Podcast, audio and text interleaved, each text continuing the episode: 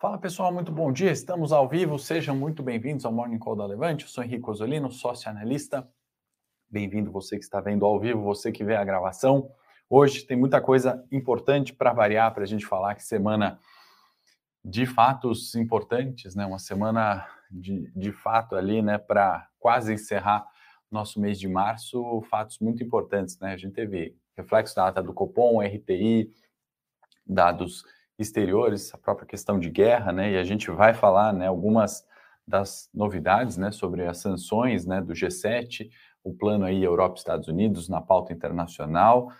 Tem questão de geopolítica, Norte-Coreia, né? Não sei se todos já viram a notícia ali, mas fez uh, um disparo, né, do míssil que chegou a 170 quilômetros do Japão. Isso adiciona, né, obviamente, uma volatilidade é adicional, né, um ano de volatilidade, é um pouco essa da minha cabeça para 2022. A gente está vendo isso e, felizmente, a gente tem se preparado aqui né, nas carteiras, nos investimentos. Então, o reflexo, pensando nos nossos investimentos, na minha função aqui, né, na função do time, na função da Levante, isso tem uh, refletido né, de forma positiva para os nossos investimentos, que é nosso trabalho. E tem inflação para a gente falar e algumas questões adicionais aqui, pesquisas eleitorais, para a gente falar no cenário local, tá bom, pessoal? Muito bom dia, Luiz, Yuri, Marcelo, pessoal todo que está entrando, chegando agora. Vamos fazer aquela panorama dos mercados, né? Índice Xangai na China fechou em queda de 1,14%, índice Nikkei no Japão 0,14%, bolsa no Japão não cai mais, né? O oitavo dia de alta, né? Caminhando para os 29 mil pontos, né? Aquela resistência que a gente comentou. 28 mil pontos, suporte, né? Oitavo dia de alta consecutiva no Japão, inclusive ainda com essa questão aí que a gente vai comentar mais para frente, Coreia do Norte. Eurostock subindo 0,58 no momento, positivo. S&P também subindo 0,20, talvez em virtude dos acordos ali de sanção, parcerias, principalmente na questão energética, gás, né? Uh, uma saída para a Europa ali, né, da dependência russa. Tem algumas considerações para fazer sobre isso já já. Uh, petróleo arrefecendo para 1,5%, WTI, Brent menos 1, né, WTI voltando ali para os 110, então petróleo um pouquinho mais tranquilo hoje. Dado notícias, né, petróleo sempre em função de notícias, né, aumento de produção, redução de produção, aumento uh, da oferta e essa notícia no dia de hoje, né, liberação de reservas fazendo o petróleo cair. E aliás, eu vou fazer até um convite hoje, eu vou estar no grande debate da CNN, então à noite assistam ali. A pauta é justamente essa, petróleo, né? O pessoal andou vendo algumas coisas que eu andei falando sobre Petrobras e petróleo. A gente vai debater ali uh, com outro especialista de mercado sobre petróleo, né? Um a favor e um outro contra. Vai ser bem legal. Fica o convite. Minério subiu 0,47%, né? Estamos aí nos 150 dólares arredondando, né? 150 dólares a tonelada do minério. Dólar só essa semana, né, dólar futuro caindo 4,83%, né, furou ali a barreira dos 5, o fechamento de ontem, né, foi praticamente idêntico ao fechamento do dia 23, 4,83 dólar futuro. A Disney ficando mais perto do brasileiro, né? Inclusive tem um congresso de análise técnica lá nos Estados Unidos. Quem sabe eu vou ver se meu passaporte estiver em dia e dá tempo, né? Faz tanto tempo que eu não viajo em virtude de pandemia, trabalho, filho. Vamos ver se vai dar para ir dólar despencando, né? E é uma confluência, não sei se nem existe essa palavra na verdade, mas tem uma série de fatores ali positivos, né, que estão favorecendo essa bolsa que saiu dos 100 mil pontos e veio quase testar os 120 nessa semana. Né? Então, o resumão da semana, né, esse fluxo que se intensificou está pautado, obviamente, na desvalorização né, do dólar, ou melhor, na valorização do real, né, uma das moedas que mais se valoriza. Né? Então, hoje a gente tem é, um dado importante, a agenda, eu vou destacar esse único fator para a gente ter, de fato, atenção, 9 horas agora, IPCA, e aí uma expectativa, né, que é o título desse Morning Call, né, desse é, fim de inflação, né, uma provocação, obviamente, a inflação, no meu ponto de vista, continua muito alto do mercado também, né, dos especialistas ali que projetam inflação, uh, continua muito alta. Né? O que acontece, ou pelo menos o que se espera agora em março no indicador, é um arrefecimento, né? um consenso ali diz que vem para 0,86, né? A gente vê de um, de um, mês de fevereiro é, muito próximo a 1, né? Superando as expectativas. E aí meu ponto é que inflação sempre surpreende para cima, né? Então a gente tem uh, mais um fator, né, de inflação e ao meu ver o Banco Central está subestimando isso para 23, né? Está muito otimista na projeção ali de 3,1, 3,4, né? Oscilou entre isso, o RTI veio reforçando essa expectativa de alcance de meta de inflação em 23, né? Na minha opinião, de fato, é, isso está sendo extremamente subestimado pelo Campos Neto, pela sua equipe. Eu sempre elogio o Banco Central, né? Acho que só nessa semana estou fazendo aí duas críticas, né, em relação é, a essa expectativa de inflação, né?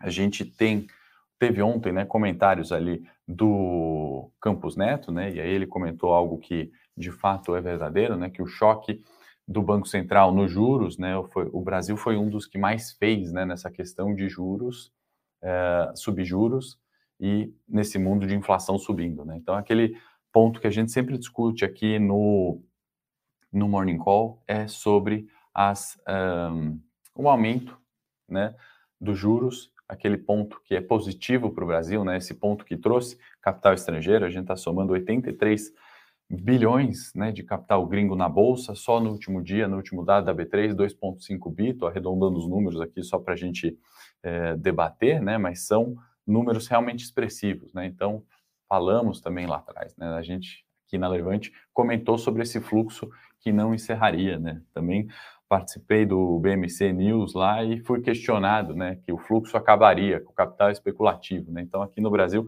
a gente tem a síndrome de, do vira-lata, né? É, então a gente sempre acha que isso vai acabar, que isso é especulativo, que isso não sei o quê, mas é um fluxo, né? Não estou falando que ele vai permanecer, mas a gente não pode levianamente falar, olha, o fluxo acabou só porque entrou muito. Né? É a mesma coisa que vender uma ação só porque ela subiu muito, né? Não é a forma dos investimentos no longo prazo, né, dos investimentos que dão certo, não é a forma de se analisar. E aí, outra crítica do Campus Neto, né, e aí eu estou falando mais cenário local no, no, início desse morning call, é, nos comunicados ontem sobre RTI, etc. Guedes também falou bastante coisa positiva ontem e o Campus Neto, é, abre aspas aqui, né, a Selic não sobe em junho, né, então minha crítica no sentido é, autoridade monetária, né, Banco Central, ele tem que se manifestar, na minha opinião, via ata. A gente teve isso na semana passada. Aquele deve ser o comentário oficial e único, né? Daqui a 45 dias ele se manifesta de novo via ata, formalizando, né? O que não dá, eu acho que aí questão de internet, eventos, a própria pandemia, né? Tá todo mundo falando um monte de coisa, né? Eu acho diferente desse nosso comentário aqui ao vivo, onde é um debate de mercado, onde a gente tem, enfim, troca de ideias, né? Longe de eu falar a verdade ou de alguém aí comentar alguma verdade, mas a gente chega num consenso, né, através de uma análise ali dos fatos e decisões de investimento, né?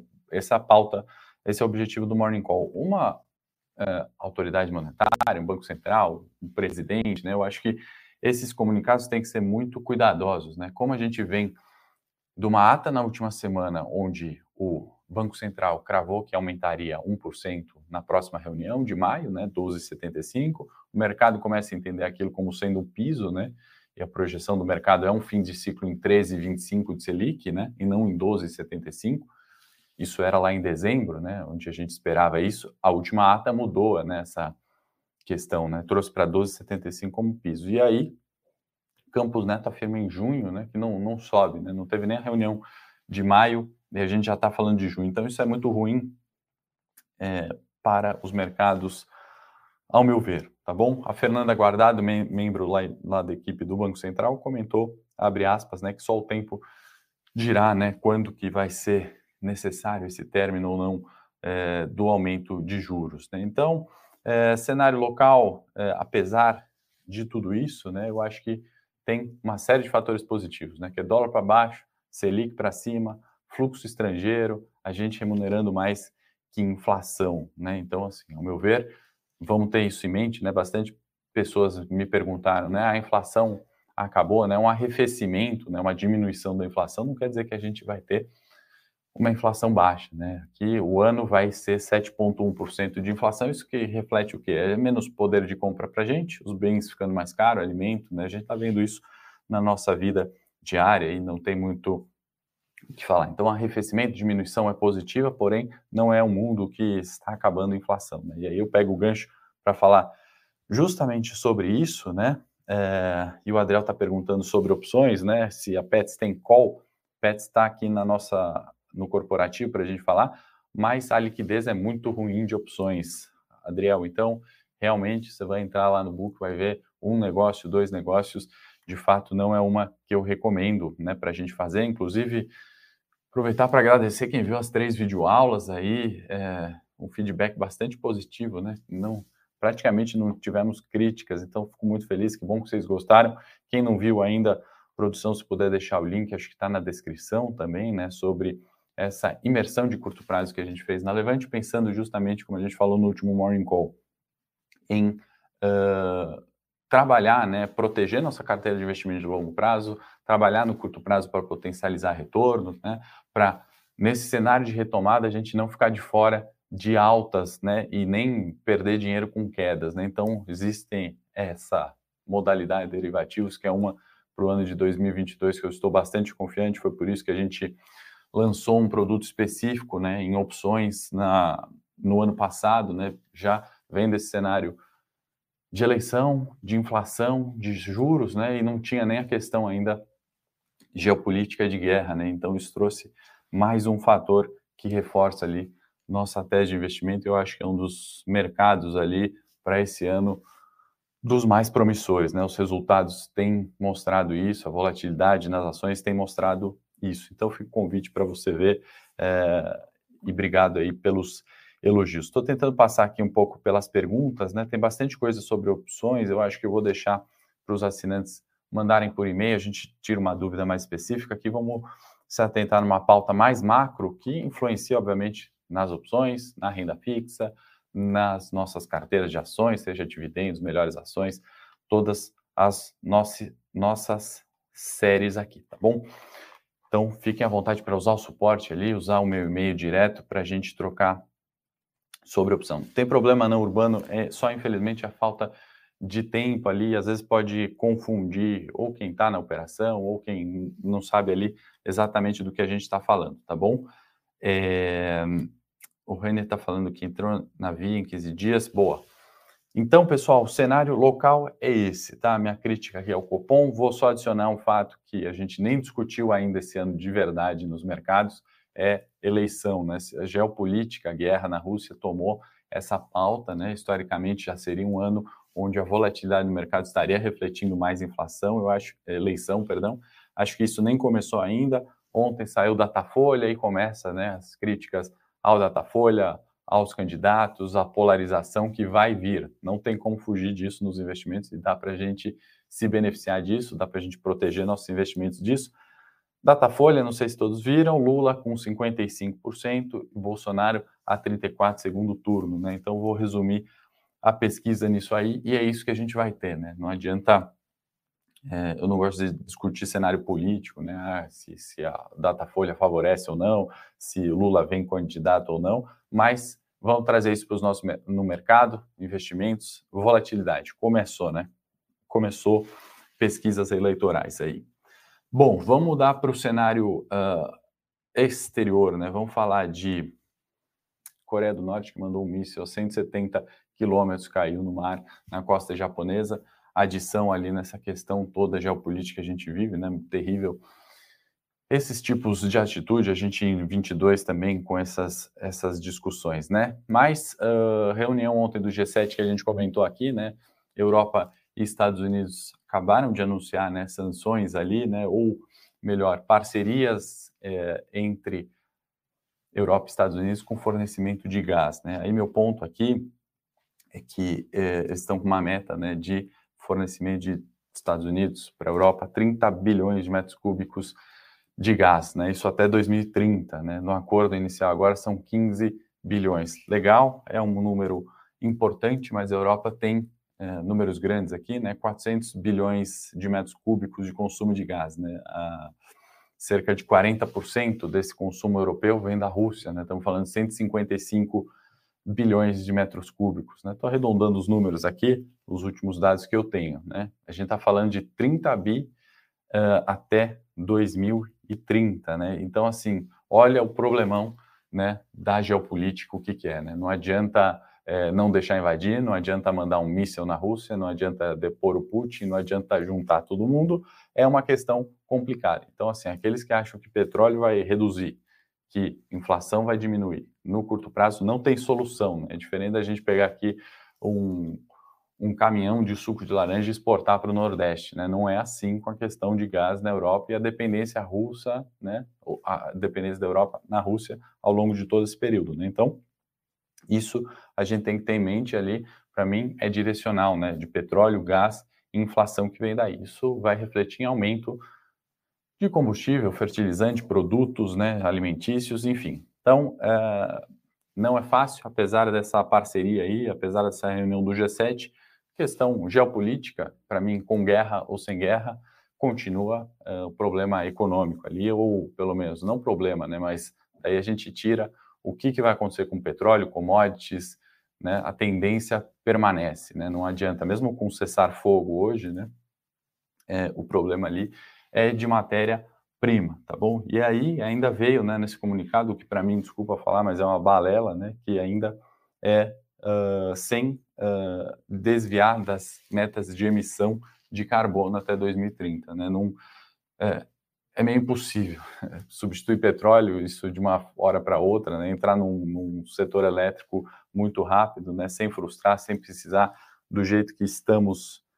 Mundo vai ser bastante difícil, então, para mim, essa parte de atender as emissões de carbono para 2030 é só para esse comunicado ficar bonito, tá? Vamos para os gráficos agora, desculpa, estendemos um pouquinho, mas a pauta das semanas, né, essas, essas últimas semanas, ou essa em especial, tem bastante coisa. Acho que é importante a gente pontuando esse primeiro tri do ano e conseguir projetar com maior clareza né, o ano é, de uh, 2002. Aqui está o dólar na, na, na, tela, né, mas a gente já viu a, ontem, né, furou a barreira ali dos cinco reais, foi buscar 4,85. Para o Ibovespa, né, a gente continuou um fluxo bastante positivo, fechamento ontem a 119, o mercado né, não arrefeceu ainda, não fez a correção dos 115 mil pontos e continua, né, foi em uma toada só para aquela região de topo, né, os 120 mil pontos, né, a gente tem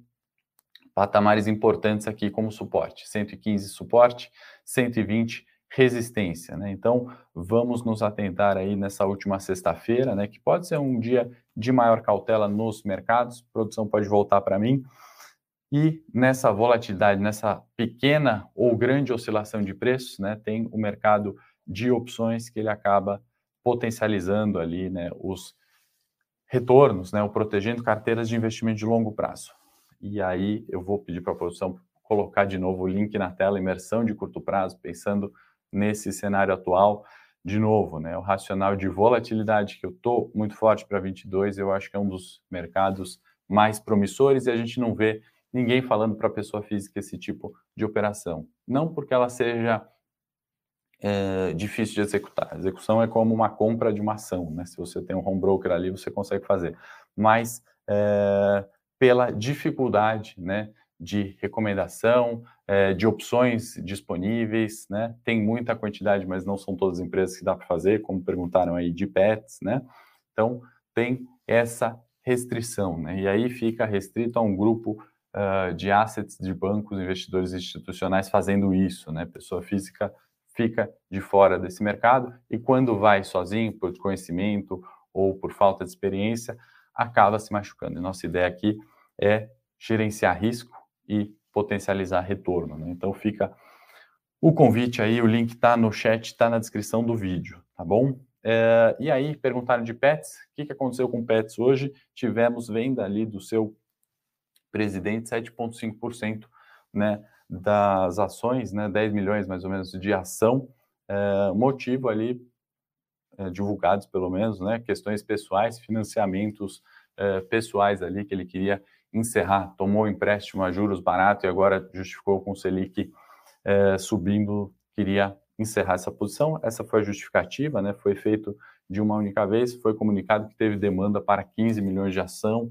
de ações, mas o interesse dele era vender só 10 milhões, não sei, me coloca uma pulga atrás da orelha ali em Pets, né? Num, só um fato diferente ali que a gente tem que colocar na pauta. A gente teve balanço também de Tecnisa e Triunfo, né? Aqui eu não vou me estender muito, que a gente já estourou o tempo, mas tem o Eu Com Isso, onde a gente já fez análise detalhada ali, um resumo para você. Pode receber isso no seu e-mail, tá bom? Não esquece de inscrever-se.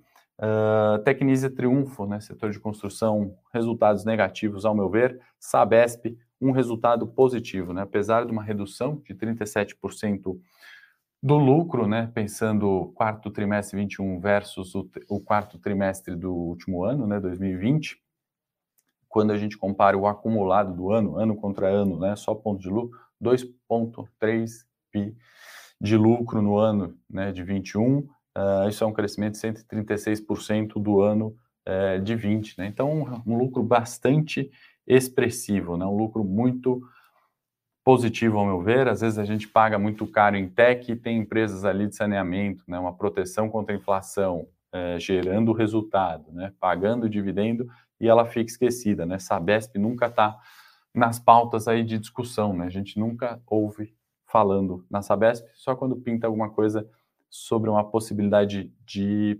uh, de privatização. O Newton está falando que a imagem está distorcida. Talvez, Newton, se você aumentar ou reduzir a qualidade do vídeo, às vezes a internet que está penalizando aí, mas espero que meu áudio para você esteja bom para a gente aqui.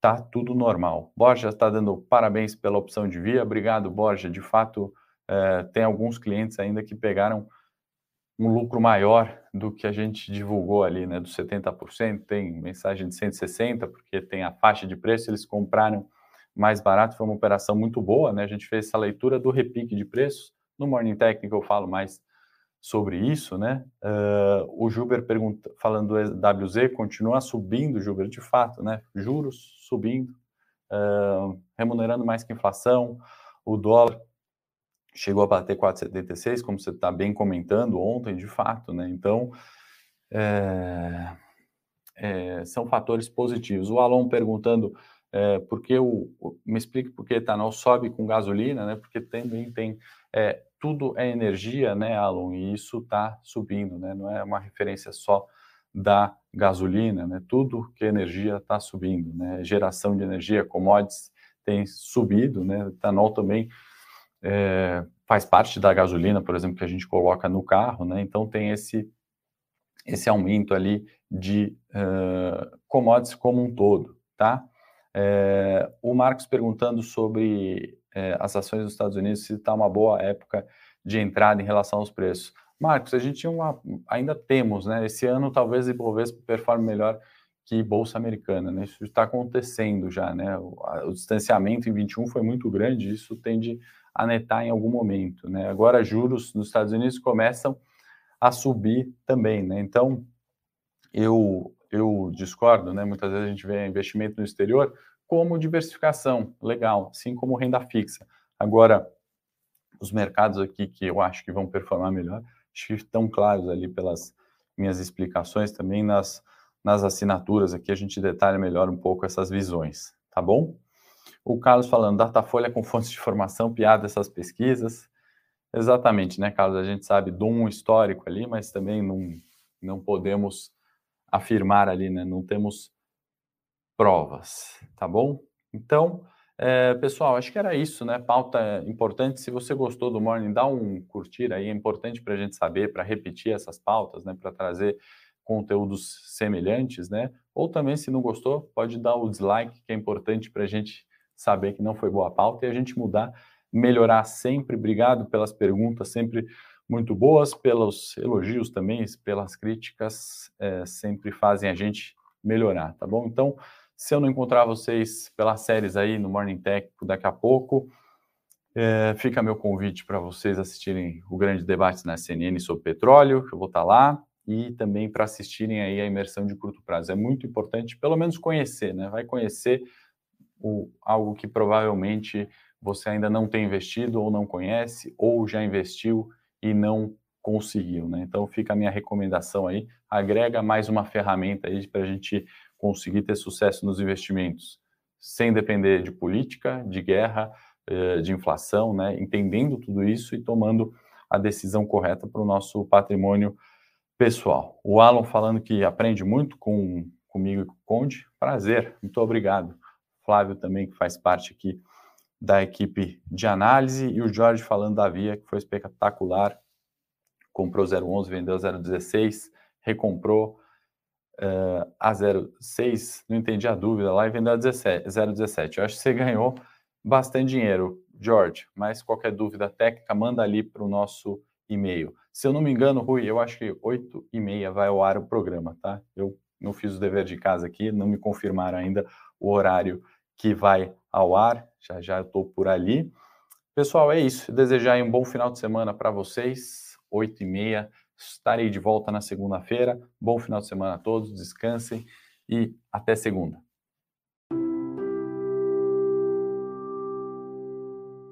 Para saber mais sobre a Levante, siga o nosso perfil no Instagram, levante.investimentos. Se inscreva no nosso canal do YouTube, Levante Investimentos. E para acompanhar as notícias do dia a dia e mais sobre a Levante, acesse nosso site levante.com.br.